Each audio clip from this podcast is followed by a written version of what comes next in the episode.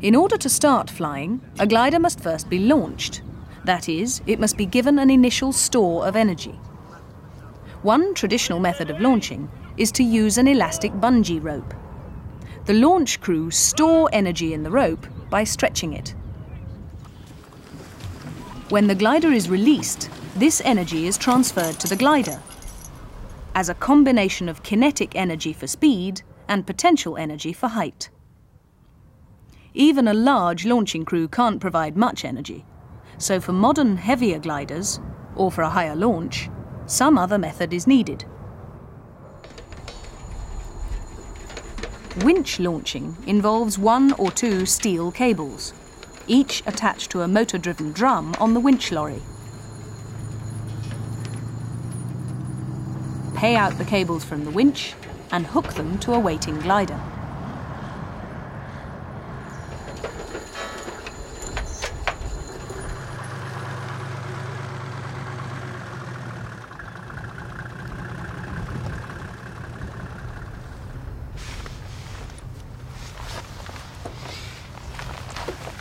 Aus.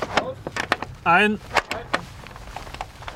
Once hooked up, the glider is ready for the winch operator to reel in the perhaps one kilometre length of cable.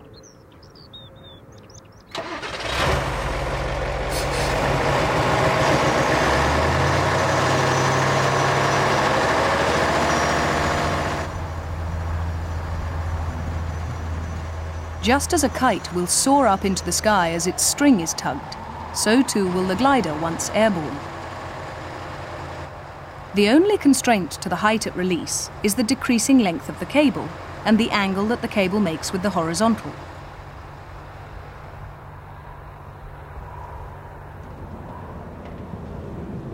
Once released, the cable is pulled into the winch ready for another launch. Although there have been various modifications over time, winch launches have remained pretty much the same for many years.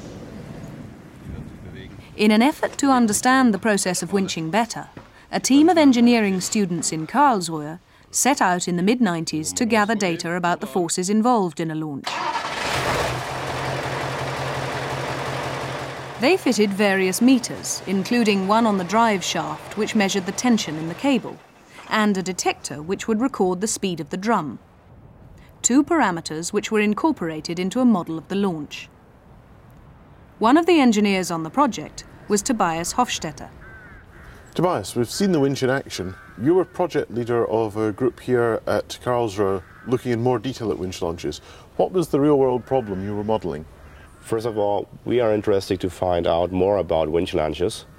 Our purpose is to find um, wait for automatization and optimization of winch launches, know more about the forces uh, during the winch launches, and maybe we will uh, find a way to calculate and design much more easily new winches. So where is this information about forces collected? I will show you. Please follow me to the cabin.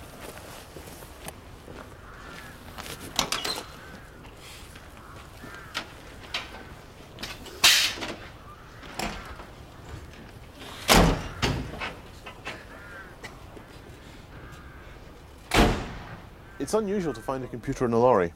What does it do? We need a computer here inside because uh, we have to collect a lot of data and uh, we would like to see the whole process on the screen. And we need the data afterward for our simulation and it is done on the computer too. So what data do you collect? I would like to show you here first the data, which means numbers. These numbers here uh, are is the force in the in the cable.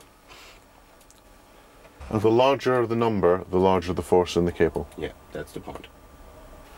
So right now we'll see the curve. The first um, curve you see, that's the force in the rope or in the cable.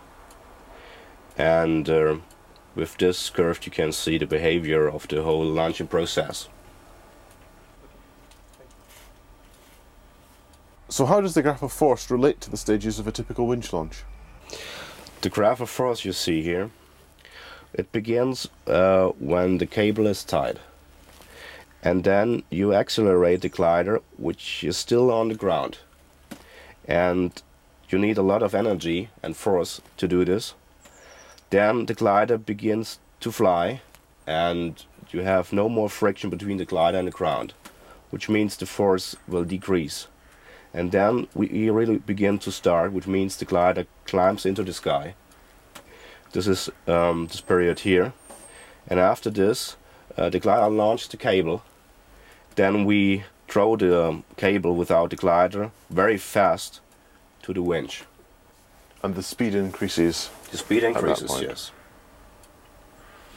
That's what you can see from this curve here. This is a very characteristic um, curve. Almost every start looks like this. Once you've collected the data, you can include them in the model and compare to reality.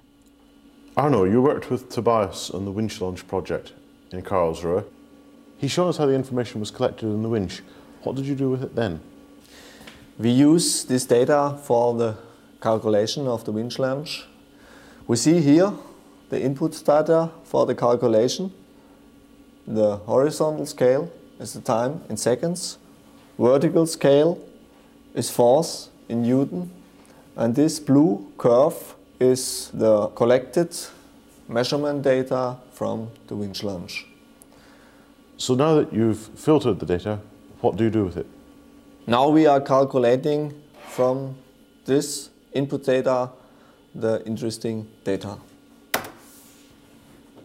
We have now calculated the energy balance, energy in the vertical scale in kilojoule versus the time in seconds on the horizontal scale.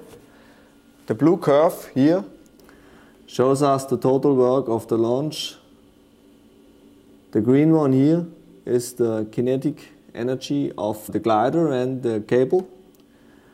The blue one here is the resistance energy of the cable. And the red one here is the resistance energy of the glider. And this energy is the most interesting one. It's the potential energy of the glider as a function of his height and with uh, the mass of the glider we can calculate from this resulting energy um, the height of the glider. So you were able to work out the height of the glider despite not having taken any direct measurements of that. Yes. And we can compare with uh, measured data from the photographs. So what path through the air does this model predict for the glider during the launch? Okay. Another screen shows us now calculated movement of the glider, the horizontal movement and the vertical movement as a function of the time. You see, starting the glider, moving straight to the height and then reaching his ending point of 330 meter. We have found out that this curve is a simply cosine function. Was that something you expected before starting? No, we did never expect such a uh, result.